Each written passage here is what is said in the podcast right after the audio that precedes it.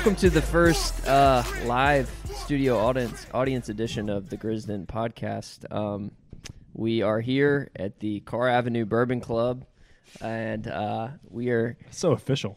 It's very official. We, We have so appreciate many sponsors appreciate Bubba Halliday for having us. Um, it was an it was an honor to receive the invitation, and we are going to basically record what we would record anyway on a night like this, uh, where the Grizzly season has just begun, and it's the first time the four of us have actually sat down and talked about it since the season tipped off. And so basically, we're going to talk about a, a, a very notable news item that was just released in the last couple of days.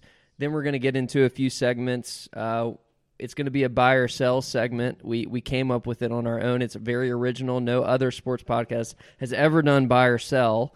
Um, but basically, each of us have come up with a few uh, things that we've noticed, and we want to basically ask uh, the others if they are buying or selling, whether this trend will continue. Um, and then at the end, uh, we are going to open it up to any questions that you guys have. If you do have a question, you know, it's going to be very informal, so you can come up basically speaking to uh, one of the mics, and we'll do our best to uh, answer it here live. And so, A formal introduction will be required. Uh, Yes. And you can share whatever personal information that you would like to be broadcasted over the internet. Uh, this is going choose. worldwide, just to let you know. We are So- global. yes, we are. But we'll Shout out New we'll start with a few introductions. Um, so I'll start and we'll go around. So I'm I'm Will. Uh, I've lived in Memphis uh, my whole life, uh, and I've been a Grizzlies fan since they uh, came to town. And uh, you know, one of the first things I remember was watching Jason Williams uh, in the Pyramid, and it was uh, he was my first kind of favorite Grizzlies player. And there were some dark years there uh, growing up, but it's a fun time to be a Grizzlies fan. Super pumped that we have a team like this in the city, and we'll go around, I guess, and an intro a little bit more. Uh, Brantley Davidson. I'm an adopted Memphian, and I moved here in the best time to become a Grizzlies fan. The first year that the that the grit and grind era made it to the playoffs, and we upset the Spurs.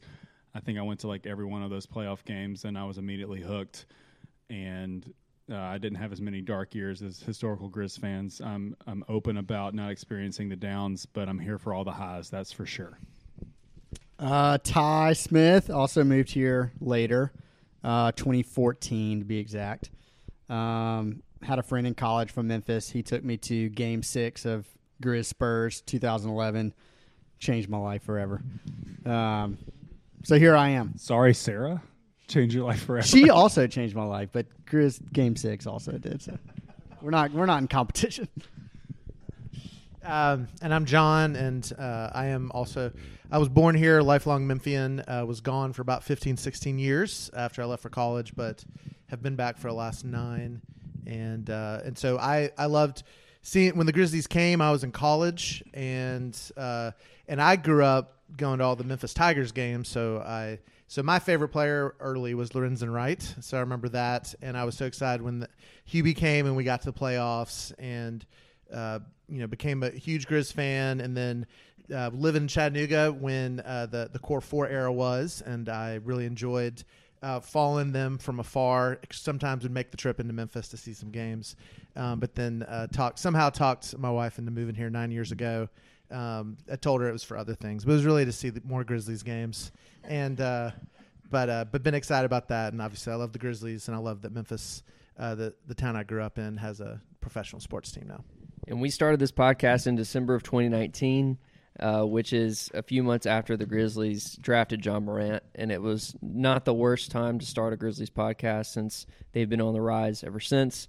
And so we love getting to do this. We just joined a podcast network, um, which includes a sponsorship with DraftKings. And so we're super excited that we're supported to continue doing this, continue to get together um, at every opportunity we can. And so let's get into it. The news broke a couple of days ago. Ziaire Williams, um, who was expected to be one of the very first players off the bench in every game, he was uh, is, is in his second year. Had started uh, last year, and when Dillon was injured, had come back from an injury, played awesome, high expectations for Ziaire. We weren't sure what was going on. Uh, we thought it could be a couple of things, and it turns out it's patellar tendonitis. He's going to be out four to six weeks. Um, so let's let's kind of give our initial takes on the on the injury here in the news. I actually um, tweeted out uh, today to a guy named Jeff Stotts, who, if you don't know who he is, he is the um, kind of the the sports injury guy. He's he's he's the guru who has basically tracked all of these injuries and has mapped out, you know, what can you expect from from uh, different players who are have experienced these injuries in different contexts. And I actually tweeted and asked him what he thought about the Ziaire Williams injury because he hadn't he hadn't tweeted about it. He usually tweets about the bigger bigger names when they get injured. He actually replied, which was which was pretty cool. But he Big said time. he said. Uh, a solid approach for a chronic injury. I like the proactive approach to care, and so there's a chance that this injury is is is something that could be bigger if you try to rush it. And the Grizzlies are taking sort of a patient approach. So let's start by what did you think when the when the news broke, and and how do you think the team is uh, handling it? What's your opinion there? Uh, so I mean, I'm.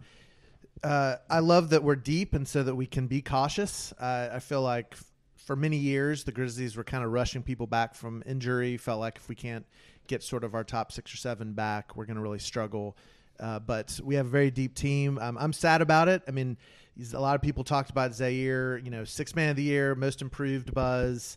Uh, you know, just really excited about how he played in summer league and what he was going to look like. And so it's sad that we're going to have to wait, maybe even till Christmas, hopefully a little before Christmas, uh, to see him play. So, so I was sad about it, but at the same time, I like that our front office is cautious, has a long term approach, and is going to let him rest it, and hopefully get, it gets better. Yeah, I was telling Kraft before that my just immediate mental reaction was just this is a, a kid who grew up in AAU. You sort of hear sort of like the fear of hey these tall lanky kids who are playing a ton of basketball their entire life this is sort of the potential issue that could happen and so i'm not you know i'm like a scale of two on the on a 10 scale of concern right now but it is sort of one of those things that it like over time if you just really hope it doesn't become a trend and that you do hope that we really are being proactive. And i do think this front office has shown that they are going to show especially with young players uh, a, a high level of concern of bringing people back from even the minor um, injuries Yeah, I think my biggest thing was just really excited because honestly, the first game of the Knicks, I was like, oh my gosh, Santi Aldama, rotation player in the NBA. Who could have thought? So my literally my next thought was like, I wonder what Z looks like this year. Like my gosh. Uh, so kind of bummed that we won't be able to see that anytime soon. Um, the Grizzlies have kind of gotten unlucky with, you know, I'm pretty sure Jaren's big injury year was his second year in the league. Uh, so it was like expectations. Um, what is this guy going to look like? We don't really know. He was doing a lot of like on ball stuff in summer league, which is what Bane did the summer before. So it's like, what does this team envision him being? Um, the sky's the limit. He has a ton of talent, so I think everyone was excited to see what that looked like. We lost Melton and Kyle, and I, everyone's offseason thought was like, oh, it's okay. It's like Ziaire is going to take those minutes, like he's going to step into that role.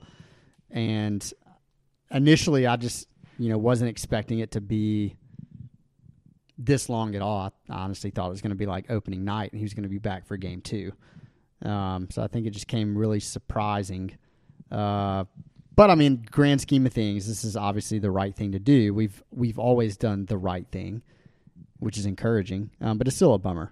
What's the math on six weeks? Is that like, is it? A, is there a chance that he's back for the Golden State game Christmas? I mean, that's within the timeline for sure. So I would hope that by, you know, mid December we're seeing him because that's the later part of the timeline. I think it's interesting mainly because you're going to see Jaren Jackson Jr. in all likelihood come back before Ziaire Williams, which was not even on our radar uh, coming into the season. And I think it's interesting too because Taylor Jenkins is a coach who likes to go 10 deep in his rotations. And I was doing the math because John Konchar just showed up on the injury report too for tonight. He granted he's questionable, and usually when the Grizzlies say questionable, it's going to be inactive.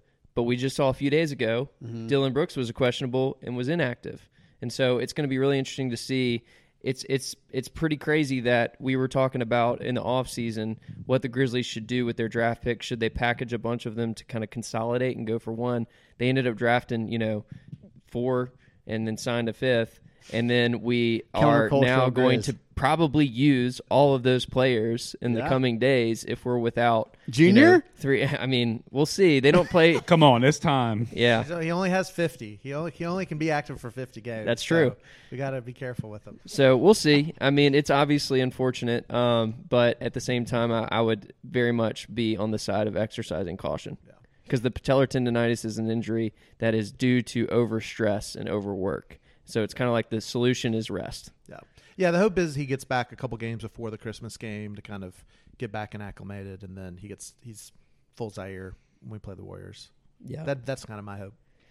All right, well, let's get into our segment, buy or sell. And basically, we've all come up with a few different prompts. Basically, uh, the Grizzlies are, you know, a number of games into the season, not enough to necessarily warrant a fair sample to make any base any conclusions on. But we're going to overreact anyway because that's what we're here to do. And so, who wants to throw one out? Uh, Ty, you want to start us off? Yeah, I mean, why not? Uh, so, first buy or sell. Are we buying or selling Ja's three point leap? So, for some context, Ja, first year in the league, I think shot like 31% from three. Um, second year in the league, that bumped up to like 33, 34. Last year, jumped back down to around 31, 32%. So, let's just call it low 30 percentage from three. Um, his attempts went up every year. Last year, I think he shot four and a half threes a game, which is decent volume. So this year, he is currently shooting 60% from three, which we all know that won't last because that would just shatter all records. Um, Every- shooting- every Make him the record. greatest Yeah, shooter in it would history shatter- of the It would NBA. shatter all of them. He's shooting five a game, which volume is fairly close to last year, but still up a tick. Um, so, kind of, are we buying his leap? So, the number that I had in my mind, are we buying Ja's a 40% three point shooter? So, that'd be a fairly big increase from years past. Uh, without backing up the percentage, I'm buying this. Okay. I'm not buying the 60. No, I said 40. 40's in my mind. The leap. Man, I didn't know that I was buying 40%. I'm going to buy it. Uh, I'll, I'll take it because I Come just feel me. his like confidence and fluidity in taking threes is is much different this year than last year. And I thought he took a leap last year in his immediate confidence level on threes.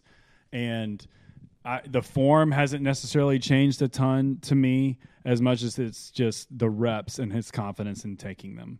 And it'll be really interesting maybe five to seven games from now when we're a little bit more when he's a little bit more tired like what starts to happen and if he takes a massive dip um, but i'm i you know i think Ja's an mvp candidate so i think to be that way he has to hit threes My thing about Ja is, in order to keep this percentage at the place that it's it is currently, it's got to be a controlled volume. Like I don't want it to get out of hand. Five is a good number for me with Ja, and also I think it's I'm going to be watching more in the first quarter if he's going to hit his first one, because then that's going to change the defense a little bit.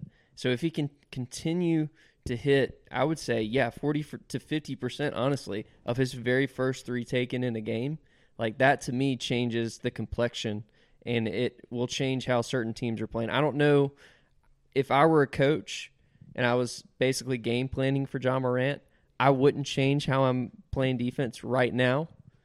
I'm going to have to see, you know, 10 to 20 games of that before I'm going to change the game plan. And so my hope is that we see him hit early in the games because that could change. I mean, coaches are making adjustments at halftime. So if if you're if the best player on the floor is hitting threes and he's normally a rim scorer, that you got to change something.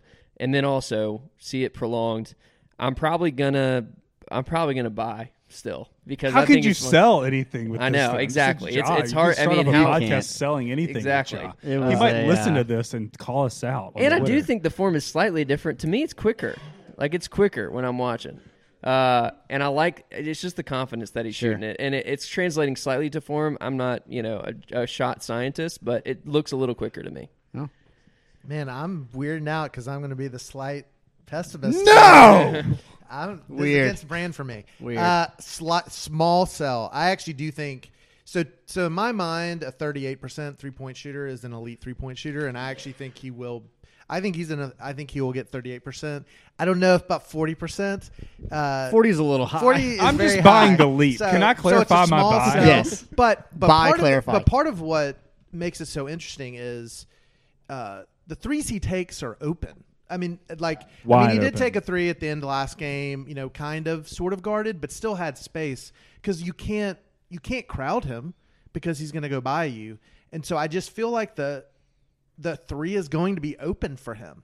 And it just the way he's shooting it, it feels like he is going to be a good three point shooter. So I was talking with uh, with Henry, who's in attendance tonight. Shout out. Appreciate you. Um, we were kind of talking about Ja's shooting, and that was my big point to him. I was like, every shot he takes is like a good shot. Like nothing doesn't make sense. It's just like, oh, well, he pulled one from like 38 the other night to like seal the game. That was pretty sick. But like every shot is like fluid. It's either like on a fast break pull up where like no one's remotely close to him. It's either off like a dribble handoff or some kind of like ball screen where he's just not being guarded. The defender's sagging. He does a quick little step back. No one's within four feet of him. So I feel like the shots he's taking, I mean, yeah, 60%. He's obviously not going to continue this. But it's, to me, it, it's not like a shock that, that they're going in because, again, they're just really good shots within the flow. He's not doing anything crazy. He's not like trying to run off some. He's not pulling like Dame Lillard off the curl threes from deep. Like everything makes sense. And within Ja's, I don't know, like within his just natural game of how he plays. Yeah. Um, so yeah, 40 is kind of crazy. So I'll, I'll bump that down a little bit. But I am buying like him as like a legit three point threat for sure. yeah. In years past, he might not have been that. Yeah. Um, but now I feel like he is. Like you have to consider it when you're when you're guarding him now. Like I would say, my you know, one of the analogies I've always used is, can you just be a threat? You know, Ja's a threat in so many ways. Last year, I would say his three was a threat. You had to at least respect it. This year, it's an asset. It's thus like a weapon. Yeah. It's a weapon. And if that man, if that continues to be the case, he is so much more dangerous than we really know. yeah. It's going to be awesome. Unguardable. All right, can I take the next one? Yeah, go for Okay, it. Okay, so like one of the biggest off-season, you know, Grizz Can't fodder wait for this. discussions. I have so many that I could go with this one actually. Um, uh, is just the detriment it would have of us losing Melton and Kyle. Um, most listeners know how I would feel about this, but are we buying or selling that we already know we're better without Melton and Kyle? I'm buying that completely. We're better without. Let's Mountain go. Kyle. So, uh, as I've said, I mean the the only thing right now, looking at our stats, even uh, now without our full team, the only stat that really jumps out is our turnover percentage on defense is not as high as it was. Um, it's a little lower. Part of me is saying that's more us playing a Knicks and a Dallas team that don't turn the ball over much, especially Dallas. And but everything else, I feel like we're better. Our offense is already fifth in the league. Uh, we're we're playing a lot of rookies, which I think will matter less. But but I would say that Melton, uh, Konchar has replaced the Melton minutes, and I think been fine. In fact, he's shooting better than Melton uh, did. Kyle was uh, has been replaced by Santi Aldama basically, and I like that. I mean, p- you actually have to guard him out there. There's some intangible stuff that we're gonna miss, I think, throughout the season with Melton and Kyle, uh, especially now having to play the rookies because of our injuries. But I think the the like I don't mind taking the small short term loss with our rookies to get them good experience. Um, but I mean, already we're better. I mean, we're three and one. You know, that's a better start than we had last year. I think that's going to continue. Uh, I, I love the fact that we're replacing them with people that uh, that unlike Melton can actually dribble into the lane and pass it, and unlike Kyle can actually shoot it. And so I think we're definitely better. So De'Anthony Melton is an analytics darling.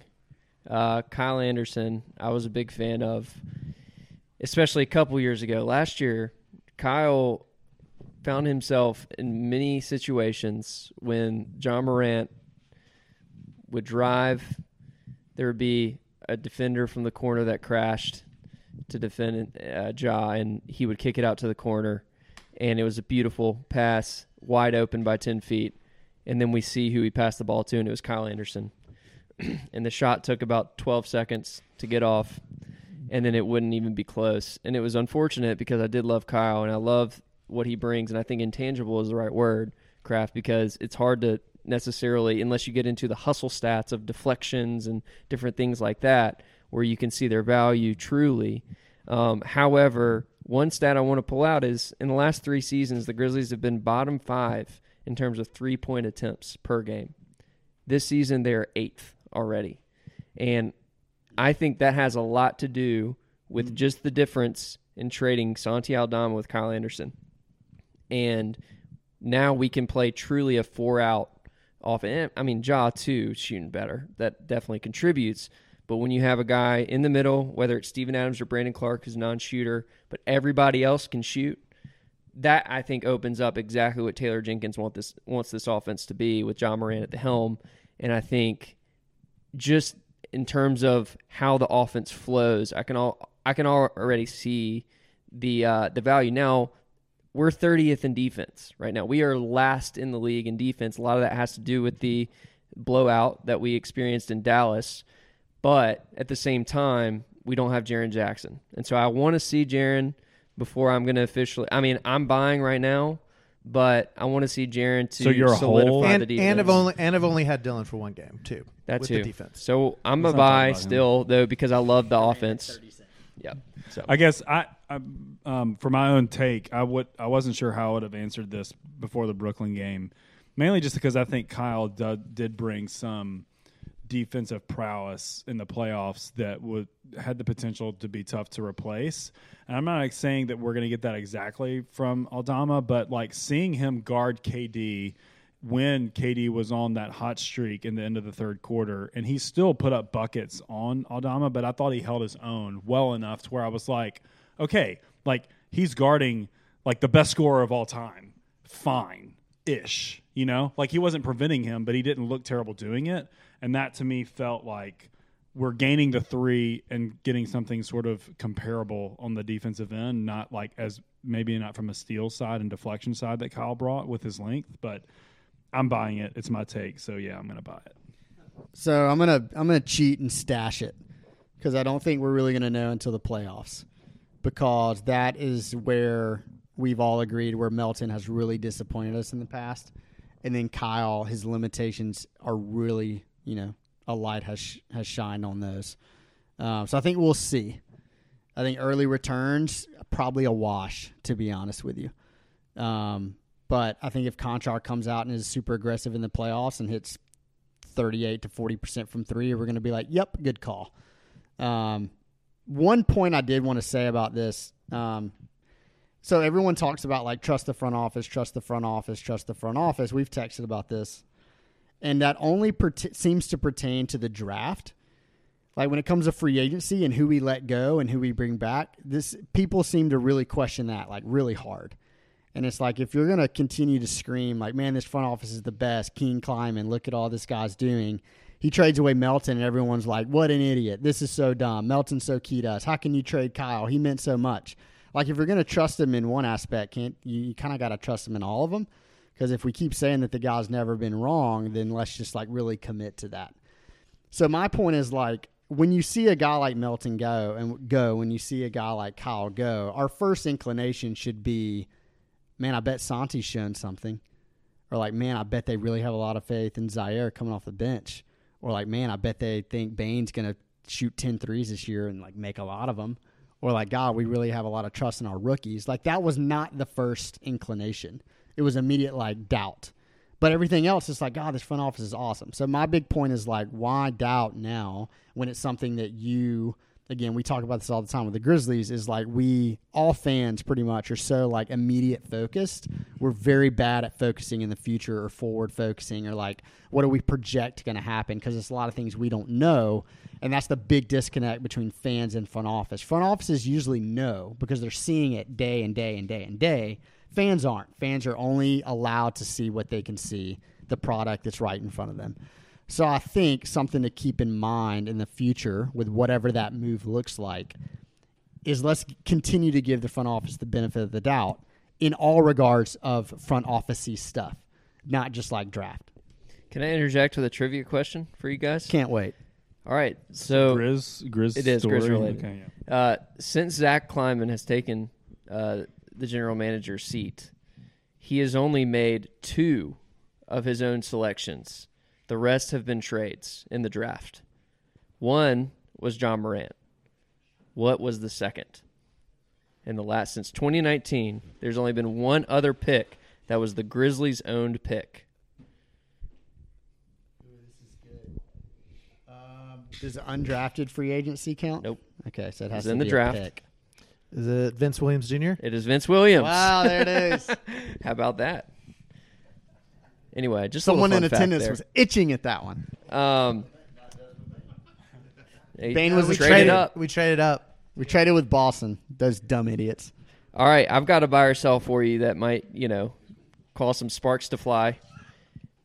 Are Oh, we whoops. buying or selling that Dillon Brooks is in the right spot in the Grizzlies' pecking order offensively? He has played in every preseason and regular season. Granted, it's been one game that he's played. He has taken less shots than Ja Morant and Desmond Bane. Are we buying that Dillon is in the right place in the pecking order? Can I ask a clarifying question? Sure. Does he? Is this uh about him knowing he's in the right pecking order, It's open. or is this about that we believe that he should be third? It's open ended. Because I think he should be like fourth or fifth in the shooting pecking order. Like when Jaren comes back, he should be- be below him. Um, so I'm, Jaren is the I'm- caveat. I'm selling because I also don't think that Dillon believes that he's in the right spot in the pecking order. Fourth or fifth is pretty generous for you. I thought it was going to be maybe double digits. So I'm buying with the current roster. When Jaren comes back, I think that Dillon should be the fourth option. Um, and even uh, like honestly, I mean, I think the next three months uh, before the trade deadline, uh, that is sort of like as far as big picture questions is seeing can he handle being the fourth, the, uh, the fourth, and even can he handle other guys taking more shots with him, and just honestly, not not prioritizing himself finding shots. I think that's a big part. And and honestly, if you go with just how he's always been, like I should probably sell that he's going to be willing to do that, but uh, I'm going to try to be optimistic that that he recognizes that he's uh, easily the fourth, uh, maybe even less, uh, the fourth best offensive option we have in the starting start in the, definitely in the starting five, and then just honestly, we have a couple bench players who might be more gifted offensively than him too. If he can recognize that, if if he can rec, I might. Hey, did you there? There was a Utah Jazz playoff series where he did play well Ah. uh, two years ago. like three games. So I'm uh, I'm selling it a little bit. Um, main reason because how many games has he played?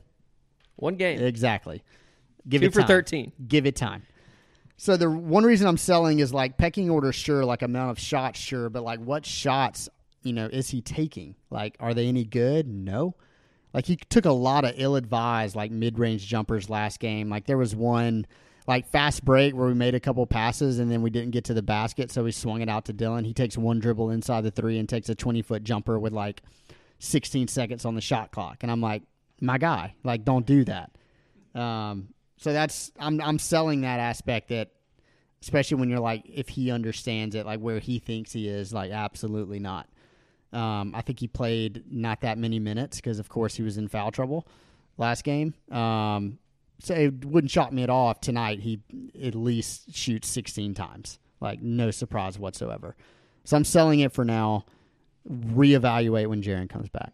Yeah, I mean it's it's to me a Jaren question because he has to be fourth, uh, especially offensively. Like I don't, th- I think there is value uh, in in still having him necessarily like in the starting lineup on the team from a defensive standpoint. I think that we've lost enough weapons in the last uh, you know three four months that we need him at least for the time being. I would still love to find other solutions there uh, if available because I do think he actively hurts. However, I said on one of our weekend update podcasts recently that every time I go to review a Dillon performance, apart from the eye test, because the eye test is really tough because it doesn't look pretty necessarily when he's out there and kind of stopping the ball. But you still need to look at what his value is overall. And so I go to the plus minus stat uh, basically when he's on the floor, how does the team get outscored or do they outscore the opponents? And he was a plus seven in the Nets game in his minutes, and he didn't play a ton of minutes because of foul trouble. So I think there still is value on the defensive end to him. Granted, the two of thirteen performance looks pretty terrible, um, and it's not necessarily fun to watch. And so it's kind of like. Uh, caught between a rock and a hard place. But I'm gonna. He has not been in a situation in the last two and a half years with all the starters in in the same lineup, except for a couple of playoff games here and there. So um, it's a hold for me. We'll see. Let's stay on the Dillon for a second. Are you buying or selling that he no longer has the worst hair in the NBA? This is a good question. I, I'm buying it. Uh, if you've seen Gordon Hayward's uh, new haircut, it, it's it's rough. So you're se- you're. Oh, I'm sorry. I'm selling. Yes, I'm yes, selling. thank you. You're I'm sorry. selling. Yeah. Man, I can't even get it right. I'm selling it. Uh, there's actually a couple other candidates too, but I'm going to throw out Gordon Hayward as having, uh, from what I've seen, the worst hair in the NBA this year so far. It's so it's so difficult. It's Yeah. so tough. Gordon says. It's so. oh hard. yeah, It's- you it's go rough. Google it. Go It's Google. rough. Hey, Gordon Hayward. Roddy's looks like he's taking one after. Roddy's kind of got the little. getting Uh, rough. I, I thankfully would like to say he's also lost the crown of losing of having the worst hair because I think Rudy Gobert is the worst. he's also the worst, but that guy's in the general. pits. I'm gonna sell um, because the the thing about Dillon, the thing about Gobert, the thing about Hayward is they have all made a choice about their hair. I don't know if Hayward made a choice. Well, there there's one player in particular who hasn't made a choice, and it's just unfortunate. It's Trae Young. I Oh, mean, have you seen have you seen the hair? I mean, it's We it's have. not great. You should Google it if you. I mean, it's not great. I don't think he can control it. So that's why I'm selling Dillon Brooks. Is at least is his choice. He can go back, you know, to normal if he wants to. But Can he though? I don't know. We'll see. He might not late. want to. Um, let's do a couple more. Kraft, you got one that you want to? Yeah, I'll into? throw out. Um, are we buying or selling uh, Santi as a possible closing when fully healthy? Santi as a possible closing front court player uh, for the Grizzlies, and so that could be either. It was just Santi and Jaren, but actually I had people uh, talking because they played this interesting lineup of Clarke, LaRavia, Santi in the Nets game. So thinking taking out LaRavia and putting in Jaren uh, could also be a potential. But what do you Santi as like a potential sort of uh, you know small ball, big, large wing closer, buying or selling? I'm selling for this year as closing. Because if Jaren's healthy and my, I sort of feel like there's a chance that those minutes could still go to like the power lineup with BC in there, and that was so successful for us last year. But it could be matchup dependent, so that's where I would be wrong. But even Santi, I mean, you know, you potentially taking some Dillon minutes because I know you love Dillon. That closing would be. Are you wait? Can I buy Santi taking minutes from Dillon? if that, were the question, that- that I would take potential. it. I would take it, but I'm selling as worded here on my sheet of paper.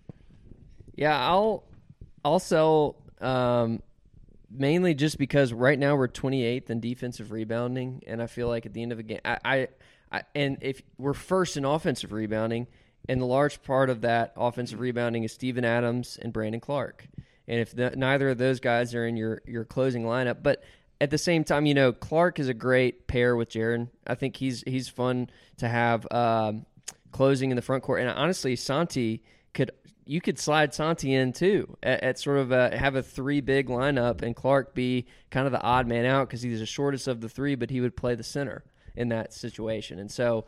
I, I don't know if the two man lineup necessarily as the closing front court, but you could switch it around a little bit to where I think it could work. Um, but I'll I'll sell just for the pure reason of, of rebounding has been our biggest issue. Um, besides you know some defensive struggles, but yeah, Kraft, I'm going to buy it. And here's the reason like why. So I played a lot of AAU basketball growing up, and I was a terrible shooter. So I Humble really brag. I li- no, not terrible shooter. Brookhaven, So I, uh, right here. my coach pulled me to the side one day and he said, "Ty, if you could ever shoot, like you'd you'd be all right." And Santi has shown the ability to shoot, and if you can shoot, you can stay on the floor. Um, if he continues to shoot a good percentage from three and is dangerous out there, and teams have to respect him. Also, he has guarded multiple different types of players a lot better than I expected. Uh, game one, he guarded Julius Randle, who's very much like Bruiser. I'm going to try to take you in the paint, guard him pretty well. Um, Brantley said earlier he got matched up on Durant a couple times. Yeah, Durant scored, but he handled it pretty well. If he can guard a couple different positions, because that's the biggest thing. And when you think closing lineups and Grizzlies in the past, like the reason Jaren is at the five is because we can just do so much. We're really versatile. No team can take advantage of us, of us defensively unless they try to like switch Ja on someone. But then Ja knows that he has a ton of help at the rim with Jaren. So if Santi can just like do enough to stay in front of his man, um, and be a smart help defender, and if he can knock down shots, I 100% think he could close a game in a playoff series. All right, a um, couple more here. Uh, the first one is kind of a joke, but it's kind of topical. Um, in the last 48 hours, the nickname Slim Spain It's so good. I'm buying. has been circulating. I'm all in. as the Santi Aldama nickname of choice. Slim Spain. If you don't know, Marc Gasol's nickname was Big Spain. So this is kind of like you know honoring that, but you know putting our own twist on it with with Santi Aldama. So Ty is buying. As Slim long as Spain. Santi Claus doesn't exist, which it can't Agreed. if, San, if Slim Spain is in the mix, all of my chips. I- Santi Claus yeah, is full- the worst. Yeah. Full sell on Santa Claus. Yes, agreed. all, full sell. I'm a, Yeah. I'm all in on Slim Spain. So That's I- amazing. I'm a I'll- small buy. I'm still. I gotta like. I feel like there's a potential better one out there, so I'm being cautious. But I, I do. I do appreciate Slim Spain. I like Any- Slim Spain. Yeah, any reference, anything that reminds people of my favorite Grizzlies player ever, Marc Gasol, is going to be exciting for me. So I'm that s- leans towards Slim Spain. For I'm me. only gonna sell just because I want to make sure he earns a nickname. That's Love true. it. It's only been what four games. I love Slim Spain, but like let's let's let's hold on before we compare him to like the like you know core of who the Grizz are. So I came up with a few. I'm doing it. I came up with a few, and I You're just so want to get y'all's reaction, uh, if you don't mind. So uh, you came up with more. yeah, I came up with You with have more. a proposal. Yeah, I have a Why few didn't you do this in your buy sell? Well, that that this is my buy sell. Buyer selling Slim Spain is the best nickname. Y'all's You reaction more. to my nickname proposals is going to ter- determine whether I buy or sell. Okay. All right, uh, Santi Freeze. What do you think? sell. Because he gets hot, you know. And so Okay. antifreeze. That's antifreeze. No. Um, It's cute. do y'all watch Stranger Things? Sometimes. Of Al- course. Aldama Gorgon, like the Demogorgon. No. I'm really out on that. okay, too. cool. My I son, figured that was my going to be the son lowest. would be all over that. but I'm Aldama selling Gorgon. There you go. Pass along to That's the really difficult the to youths. say. To the youth. Can you say that again? uh, Aldama Gorgon. Because he's a monster. I- so the question is, could Pete Pranica say that? That's true. Aldama Um, Gorgon. Quote, because he's a monster. because he's a monster. Uh, and the last one is uh, a, a ode to Spain again, the Spanish Armada. His last name is Aldama, so Santi Armada. What do y'all think? We got some laughs from the uh, from the seats. The Armada. That's too com- We I also think got that's a too What about hard what about thumbs the down. Armada? The A- Armada. The aggressive Armada, thumbs down in the audience. I feel like there we go. The Spanish Armada. Thank you. We got one vote from the crowd. No, that was a recognition. What a vote. Okay, I, I will fine. say the. I will say those those three nicknames are much better than I was expecting. Okay, well, but I think I like Slim Spain better. Than I think those. Santi Freeze has more legs than y'all are giving credit to. And I do Santi with Santi Freeze. Freeze, I do see the T-shirt So potential good. there. Yes. Yeah. Yeah. Go to grizzton.com for all of our That's merch. right. Can it But- be But, Santi's like, I- face he with would have like, to be uh, like- he would the have to- shining, where it's just like snow dripping If, down? if he becomes an excellent defender, like a super above average defender, I could see the Santi freeze. Or if he has ice water in his veins at the end of the game. There you go. that It maybe could work so. both ways. You're Yeah. gonna make a great dad. You have great puns. Yeah, thank you. Um, all right, the the last thing we're gonna do, and this leads into our sponsorship, with which is with DraftKings, is uh, we all had a podcast uh, a few weeks ago, and basically we made our NBA futures bets where we, you know, all had a thousand dollars theoretically to spend to basically put across ten bets for the future. And so far, we're a few about a week into the season. Are there any specific futures bets that you guys wish you could take back at this moment? Um, I don't know if you you reviewed uh, the tape there, but um, you could Kraft, also use have- some over unders too. I have yeah, several over over it. unders I would like to. Yeah. Okay, let's each pick So- our top one. That yeah, would so I actually I love my future bets still. So I'm Course. I'm all Course. for them. I mean, uh, I was a little nervous about the Raptors for a game or two, but now I'm still thinking they could potentially pull out the division and get me those amazing like plus four thousand odds that I put some money on. Um, but for but definitely my biggest frustration, and it's because you know I hate them anyway, is the fact that I picked the Lakers over. It's like uh, I like have having have been having trouble sleeping because of it. I'm I like I and there's still this possible possibility out there that they'll make a trade and that the trade will make them decent. But I actually think whatever all the trades that have been out there that have been proposed, I still think they're going to struggle to win what I believe is like 43 games. I just uh I like honestly uh AD still looks like bad AD. Um I mean it's sad to say LeBron looks washed. Um at least the first 4 games. I You heard it here first. I heard it. Pump here. the Like, I'm, brakes. I, I mean, I have him in my fantasy league, so I'm feeling the pain every night he plays. Uh, that he is not like I thought. At least he'd come out um, strong about with uh, that he's going to try to pass Kareem's record. And it's just been a weird, just him pulling up for threes, not driving to the basket. He's now talking about how he's not going to, you know, he's trying to pass it too much and committing turnovers. So he's just going to like play more ISO ball. It's just everything about the team is terrible.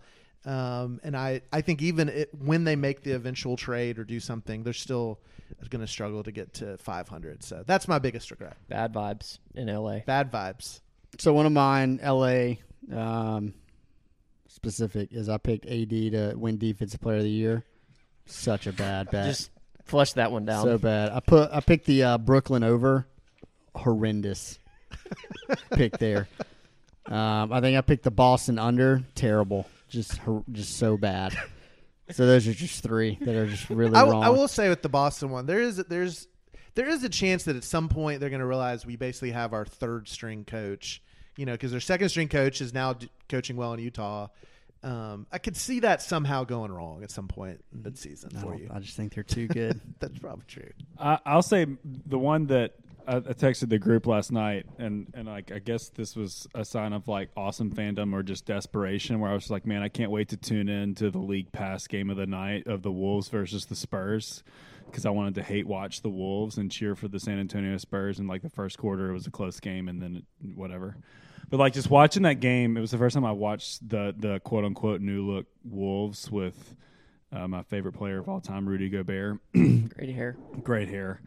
And one of my picks was Anthony Edwards to win Most Improved Player of the Year. And there's no way I think as that as watching the way their current offense is constructed that he's going to get enough looks to get that one. And so I love Ant Man, but hate that I even made a, a bet that was pro Wolves. Honestly, Yeah, I also I didn't mind uh, my portfolio at this point a weekend. I did pick the Lakers to miss the playoffs, so that was a great two to one bet there. Um, might have actually bet on that in real life. Uh, we'll see what happens with that. And then uh, the the one though that's not good vibes right now for me is uh, Joel Embiid to win the MVP at plus six fifty. I think so much of the MVP uh, unfortunately has to do with narrative rather than you know who necessarily deserves it every time. And I think in B, everybody is tuning in at the very start of the season. They're going to latch on to the storylines, and it's going to take weeks and weeks for them to unwind whatever that is in their head. And the Sixers having a very tough start. Every time you talk about the Sixers from now until probably January, people are going to start with, well, man, they had that bad start. You know, who knows what they're going to do. And so that's the one I would switch out. Not because I don't think he can get to a point where he, you know, deserves it. I think he can. But I think the voters are going to have this anchor in their mind. And so I would actually switch that out with a first coach fired bet. I was about to say, is there? Could you parlay first coach fired with MVP? Yeah. First so there's coach fired two. Doc Rivers. there's with- two that I have on my list right now. Number one, the Detroit Pistons are awful, and in every metric, they've had one of the easier strength of schedules. I think I picked them to make the play in. Yeah, and they're terrible, they're not good, scenario. and uh, they're very thin. If you watch, look at anybody on their bench, they've just been underperforming every you know metric there is. And so Dwane Casey has been there for a while. He's an older coach. They might want some new blood in there. Uh, I think he was five to one to be the first coach fired. However, the leader in the clubhouse is Steve Nash. And the Brooklyn Nets have had a very, very poor start to Where the is. Doc on that? Uh, he's like third or fourth in there. But Steve Nash to me or Dwane Casey would be the two that I would want to, you know, trade out with that MVP. On a more but- positive note, I did not put this in my um, my betting card, but I did put some personal dollar bills, and I do mean singular that way, on Ja Morant to win MVP because I didn't want to not bet on him to begin the season if he did somehow have some historic season. I bet on it at plus fifteen hundred. He's now third at plus seven hundred. So that's Great Four to five games, he's already improved. So just like for Grizz fans out there, he was like sixth or seventh to begin the season. He's now third behind uh, Luka and Giannis. That's the type of start he's had, and it's just a great understanding to sort of see where our superstar is at in terms of like the national conversation on MVP level within the first couple of games. Yeah. Yeah, 76ers were would have been my second regret with having them over picking them to make the Eastern Conference Finals. I'm very regretting all of that. You know, their roster looks so good, it just doesn't it just On doesn't paper. work in, on paper. It just doesn't work together. Yep. All right, well, let's get into uh, this message from our sponsor, and then we'll open it up to questions. NBA fans, the wait is over. Basketball is back, so tip off the season with DraftKings Sportsbook, an official sports betting partner of the NBA. New customers can make any $5 NBA moneyline bet and get $200 in free bets if your team wins. Check this out. In addition to the usual bets, everyone can boost their winnings up to 100% with DraftKings stepped up same game parlays. Go to the DraftKings Sportsbook app. Opt in and place a stepped up same game parlay today. With payouts bigger than ever, DraftKings Sportsbook is where the Grizzed In podcast goes to bet on the NBA. Download the DraftKings Sportsbook app now. Use promo code TBPN, that stands for the Basketball Podcast Network. TBPN. Make any $5 bet this week and get $200 in free bets if your team wins. Only at DraftKings Sportsbook with promo code TBPN.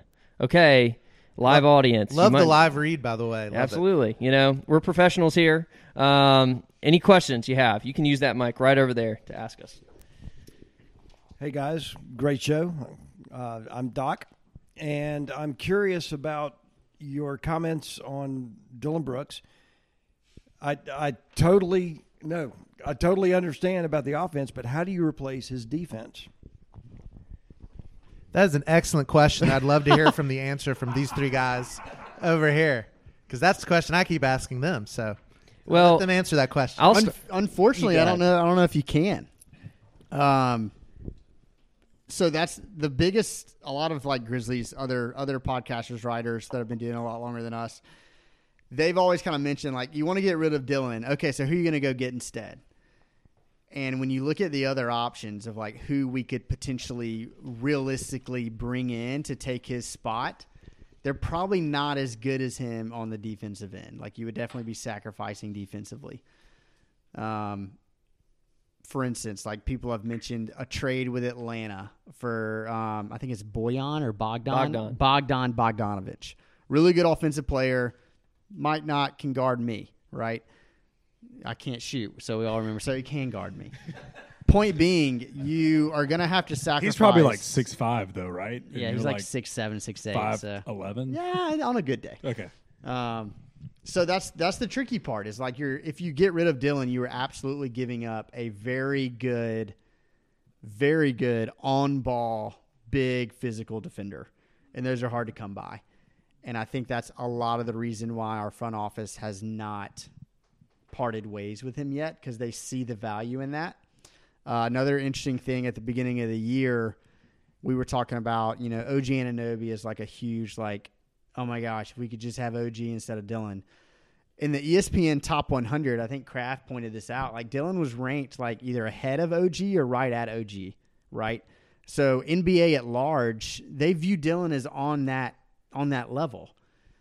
I think it's just the frustrating things that he brings are just super frustrating, and it's hard to see the forest through the trees kind of kind of thing, right? It's really hard to see like all the good that he brings because there's just all the bad is just so glaring. So to I mean to answer you like realistically, probably probably we can't. I'm I'm um, uh, admittedly the harshest Dillon Brooks critic, uh, especially in terms of his hairstyles and uh, what he does on the court. And I have wanted to throw my phone at the TV screen a lot. And I don't really have a solution except for I just sort of trust that the front office is seeing the same thing where it, it our offense is so much worse when he's on the court and I just sort of believe in like this potential halo effect where they could replace it a little bit, um, and maybe we could figure something out. But I, you know, this is where I'm just having to sort of trust in the front office because it drives me freaking crazy. It is a great question. There's probably I, I I sort of believe that we could figure something out. I'd rather have David Roddy on the court guarding and not shooting. He's shooting worse than Dillon. I, I anyway. It's a wing who can play uh, elite defense and also bring something on offense is the um, the scarcest player uh, out there, and it's it's one that's not really easy to replace in a lot of ways, which is why so many people had pointed to like OG Anunoby, and that's why we draft Ziaire Williams. It's why we draft Jake LaRavia. It's why we draft David Roddy. It's why we're drafting these guys who are between six six and six ten, uh, who can potentially play two sides of the ball. And so that's what the hope is long term. Now, it's a really interesting situation that I won't spend too much time on, but basically signing Steven Adams and Brandon Clarke to extensions eliminates cap space for next year, which means that we have this sort of interesting situation with Dillon Brooks because he's expiring at the end of this year, and we can either extend him using these bird rights that we have on him, which is a NBA cap nerd thing, but basically like we can either lose him and or trade him before the deadline, or we have to sign him to this big deal that's probably above what his market value should be because we're just in this very unique situation from a financial standpoint. And so basic the thing for me is regardless of what the answer is on the court, like financially, we will know the answer in February Yeah. when the trade deadline happens. No, I mean I think yeah. If, if we don't trade Dillon in February, uh, we should you should expect a four year, twenty five to twenty eight million dollar a year contract for Dillon, which will make half the Grizzlies fans uh, so angry that we're signing him uh, for four more years and that we're signing him for that much for that much money. But that's really, I mean, that's looking at the new sort of way everything is the going rate. For me, that's the the big issue. Is one of the issues that we have is if we were to trade him, a team that's looking for somebody like Dillon, who is a defensive wing who sometimes is offensive, they that means they want him.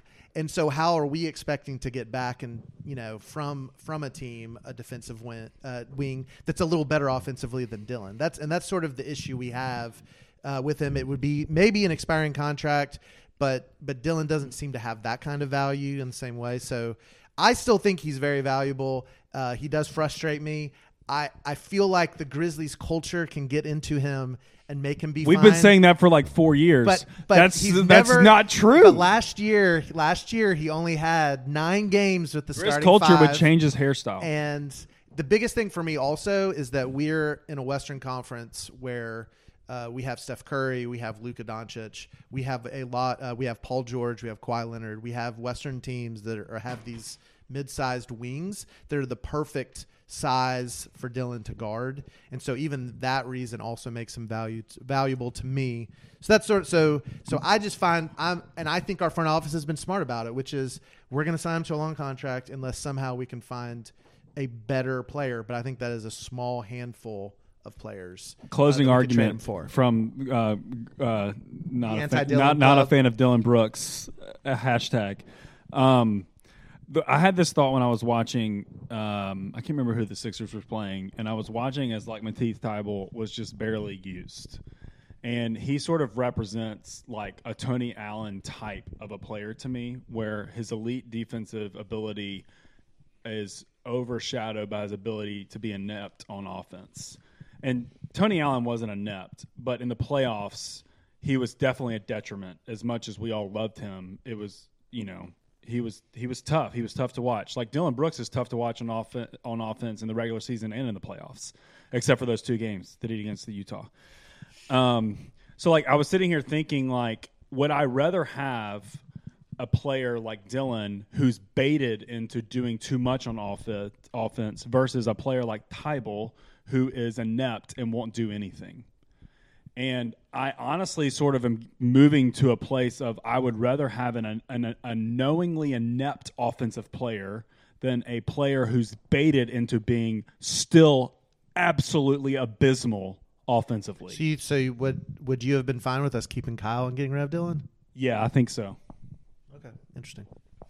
But but like Kyle's not on the same athleticism. Someone like Thybulle like can still hold his own athletically. So I'm just I'm starting to think of it that way versus like we're not going to get some amazing Andrew Wiggins type. So we we could do an entire weekend podcast on Dillon Brooks. I'd be happy to be a Yeah, guest. you asked the question. That is the question. All right, we Good got job. a, we got another question. Yeah. Uh, yes, hello. Um, I'd like to ask a question on a. Uh, uh, my name is uh, at Tigers CR two three nine on Twitter. Yes. That's all I'm saying. At Tigers CR two three nine. I'm not responsible for any of those tweets, but um, on one uh, one thing I wanted to ask y'all about was uh, Dillon Brooks. um, I- honestly, this is the biggest question I had, but like you kind of touched on this a little bit. I, my my biggest question is this: on I'm going to be a little contrarian here. Do I, do do we think that there's any chance that Dillon, as bad as we see some of his weaknesses are, we all know what they are, but like the other night when we won. Uh, the game against the Nets, and they were interviewing Desmond Bane, and the whole team was crowded around. Like I'm seeing the Grizzlies' chemistry, like off the charts, like I've never seen ever as long as I've been following this team. And they all kind of seem to love Dillon. And I'm wondering like if we maybe undervalue some things that Dillon does. We know the bad, but like is there a locker room chemistry thing and maybe like if it ain't broke, don't fix it thing and also like do we need to make moves right now where the team is? We're not we're maybe not I don't know if y'all think we are contenders to win it all right now. Maybe we are. But do you just build with this going forward, or do you kind of make a move that might not go over so well with the chemistry in the locker room? Maybe y'all already answered some of this, but That's a great question. at Tigers CR two three nine. That's awesome. It's an awesome question. Great question. Uh, so one thing I, this subject has been brought up regarding Jonas Valanciunas. So when he got traded, everyone was like, "Oh my gosh, he was a pillar. Everyone loved him. What are we gonna do?" Seamless transition, like it was nothing. Steven Adams immediately adopted. Everyone loved him. D'Anthony Melton, Kyle Anderson were both in the mix. They were like, a, you know, Kyle Anderson was apparently like a huge locker room like staple. Like all the guys were really, really loved him. So Kraft has always, well, recently started to peg us as the new Spurs. And what he means by that is we have a culture that basically goes beyond a single player or even multiple players. So to that point, I think that if we have our star in place, which is Ja, I think he runs the show culture wise. I really do at this point. So I think as long as we have him, we will have a Grizzlies culture forever, regardless of who's around him. Let me rephrase my question. Ref- question rephrasing. Value on the court that we don't see as Fair point. like is he like actually on the court? Is Yeah. doing something that we don't I- know about? 'Cause we You got well. I I The, Let's re- the question was the question. Does he Yeah. have a value on the court that we aren't recognizing, that we don't know about, that we're not in the locker room, can't see what they see? Yeah, I, I think he brings an edge. I think he brings the bulldog effect yeah. kind of thing. Yeah. Like I think that our team plays with a little more of an edge when he's on the court. Uh, you know that I think he kind of raises our level. I mean that if I'm looking for an intangible type thing, I think you know. I mean it's the funny part. He gets under the other team's skin, especially their players. Like he, I mean he got Kevin Durant a technical, but the question is sometimes people thought you know he made Kevin Durant mad, and then Kevin Durant went on to score 17 points in the third quarter after Dillon made him mad. So that's the question: is like, is it helping or not? I'm not sure. Uh, one of my th- and I would quote uh, Ty back to himself, which Hey, he said earlier, as much as he, because he made some good points Wow, there. pulling those receipts. Yes, but I wanted to pull some receipts of earlier. Earlier, Ty said that you know it that you know people we, we draft so well, and yet uh, when we trade players away and we do other things, uh, like when we got rid of Melton and we got rid of Kyle, people were wondering what's going on. Well, if we're going to fr- trust our front office with that, maybe There it we, is. Maybe we should trust our front office with the fact that we, that despite the obvious media uh, dislike of Dillon, the the fans' dislike of Dillon, like it's a very obvious, like he is the kind of controversial figure. Our front office has kept him; they have not traded him. I know that he's out for trades, and so I'm going to use that as as uh, so. Ty made some good points both earlier and Thanks, just thanks, recently. bud. So Well, no, throw that that was going to be my point. Is like clearly we have not gotten rid of him, so clearly the front office values him. Like there's a reason he didn't play for Team Canada or practice with Team Canada this summer. The Grizzlies front office like plucked him away and said, "No, you're coming to Memphis. You're going to be in Memphis all summer." So I think there's value in that for sure. And yeah, like again, front office sees a lot more. Kind of point earlier that we can't see. So yeah, you're probably right. Well, you look at the two teams in the finals last season, Warriors and Celtics, who are two guys notably on One their punch a teams. guy in the face. Draymond Green was just in the news recently. For, and Marcus Smart is crazy. Marcus Smart, eh, who I've compared Dillon to a lot, is is just we kind have of a the crazy Boston man. fan here. Yeah, Yeah, he likes them both.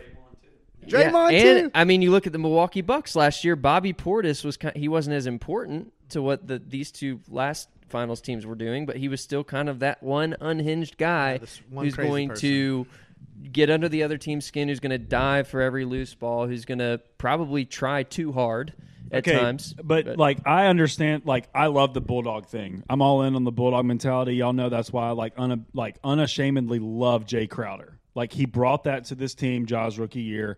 Y'all just compared Dillon to two like all time defensive players ever. Like first guard to win like best defensive player in like what 13 years and Draymond who is one of the best modern defensive players in the past like 15 years Dillon can't be on that scale I get that he has an impact I just think that he holistically has more of a detriment I want to believe that this front office is seeing that and that he's going to be the Melton of next year Yeah, I think there's a to to go back to the point that I made from a financial standpoint. Like there to me is a very good chance that he is not on the Grizzlies next year, and it's it's due to a lot of factors. But they're going to take that cost benefit analysis into account better than we ever could, for sure. Any other questions before we uh, close up shop? the host couple of quick fire questions for you guys. Yeah. Um, first, which rookie are you taking long term if you have to take just one of the two? rapid fire So La- just one of two, not one of five. One of two. One of the two that LaRavia. are playing. Okay. The two that are playing. Um, I actually, I actually would take Roddy. I think LaRavia is easier to find. I think Roddy is a do-it-all guy who is not going to have a good rookie year, but I think long term, I like what he can potentially do defensively. I don't believe as much in LaRavia. His shot is pure, and we're going to need that. Uh, but I think Roddy has more of a potential to backfill a Dillon Brooks role. Uh, I'm going to say LaRavia because how is he not Mike Miller 2.0? Like, how is that not a thing? Yeah.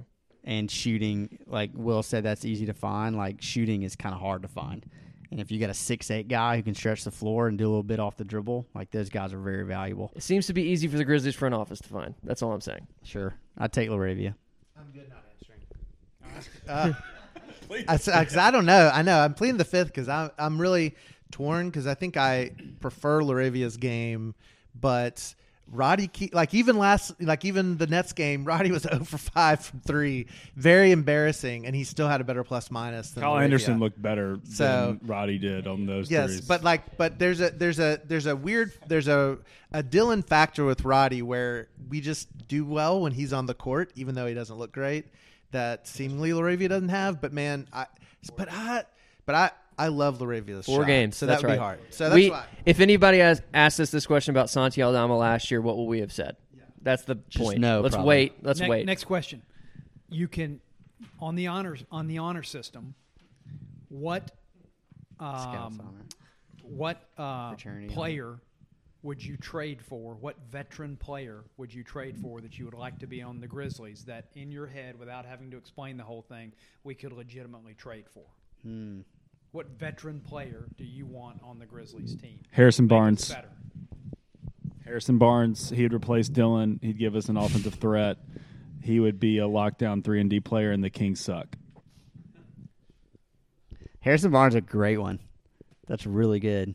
I don't know if the Kings would get rid of him because they're clearly trying to do everything they can to win. Um, They're 0 3 tonight. We're about to whoop that trick. I hope so. That's a good one. I like the Harrison Barnes one. I had a trade that I threw out in our text thread, and it was a trade for Cam Reddish uh, to the Knicks. I think that he was he was traded to uh, the Knicks from the Hawks, and has been this kind of, um, I guess, underperforming asset. I would say, but I think that's a little bit due to um, the way that he's been utilized or lack thereof. And I think that he is a uh, has the physical tools, the athleticism to maybe step in. He actually had a really good game against the Grizzlies. Is he a which- veteran though? Which I would, I mean, if you're talking about guys who we could theoretically get, I mean, he's not on his next contract I'm with you. necessarily, but I think I was kind of disappointed he had such a good game against the Grizzlies because I didn't want them to inflate his value more than because I think we can theoretically get him for under market value, develop him in a system. He's been in a Hawk system and a Knicks system, Yeah, kind of which is unproven to me. And so I think getting him into our our system, that's one that I think is there's not a lot of realistic trades to be honest. There aren't. And he is one that I feel like could be realistic. Okay, last question. So, back in the old days when Rich and I were playing basketball, um, and you went in the locker room before the game, you put on the jock strap. What happened? To the jockstrap?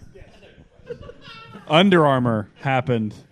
And then right. Nike followed. They made these compression shorts that feel amazing. And I used to wear jock straps too back in 2004 playing football. But then Under Armour came about and compression shorts are the shit.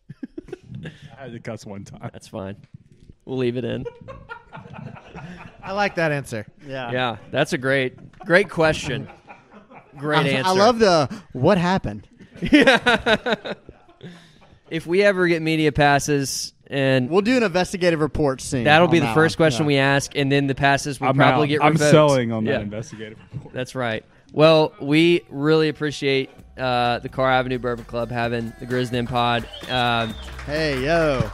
thank you to thank you to Bubba, our host. We really appreciate it. We're hoping to do more of these in the future. This was this was great. Um, and for for Kraft, for Ty, for Brantley, I'm Will. Thanks for joining us. Appreciate it.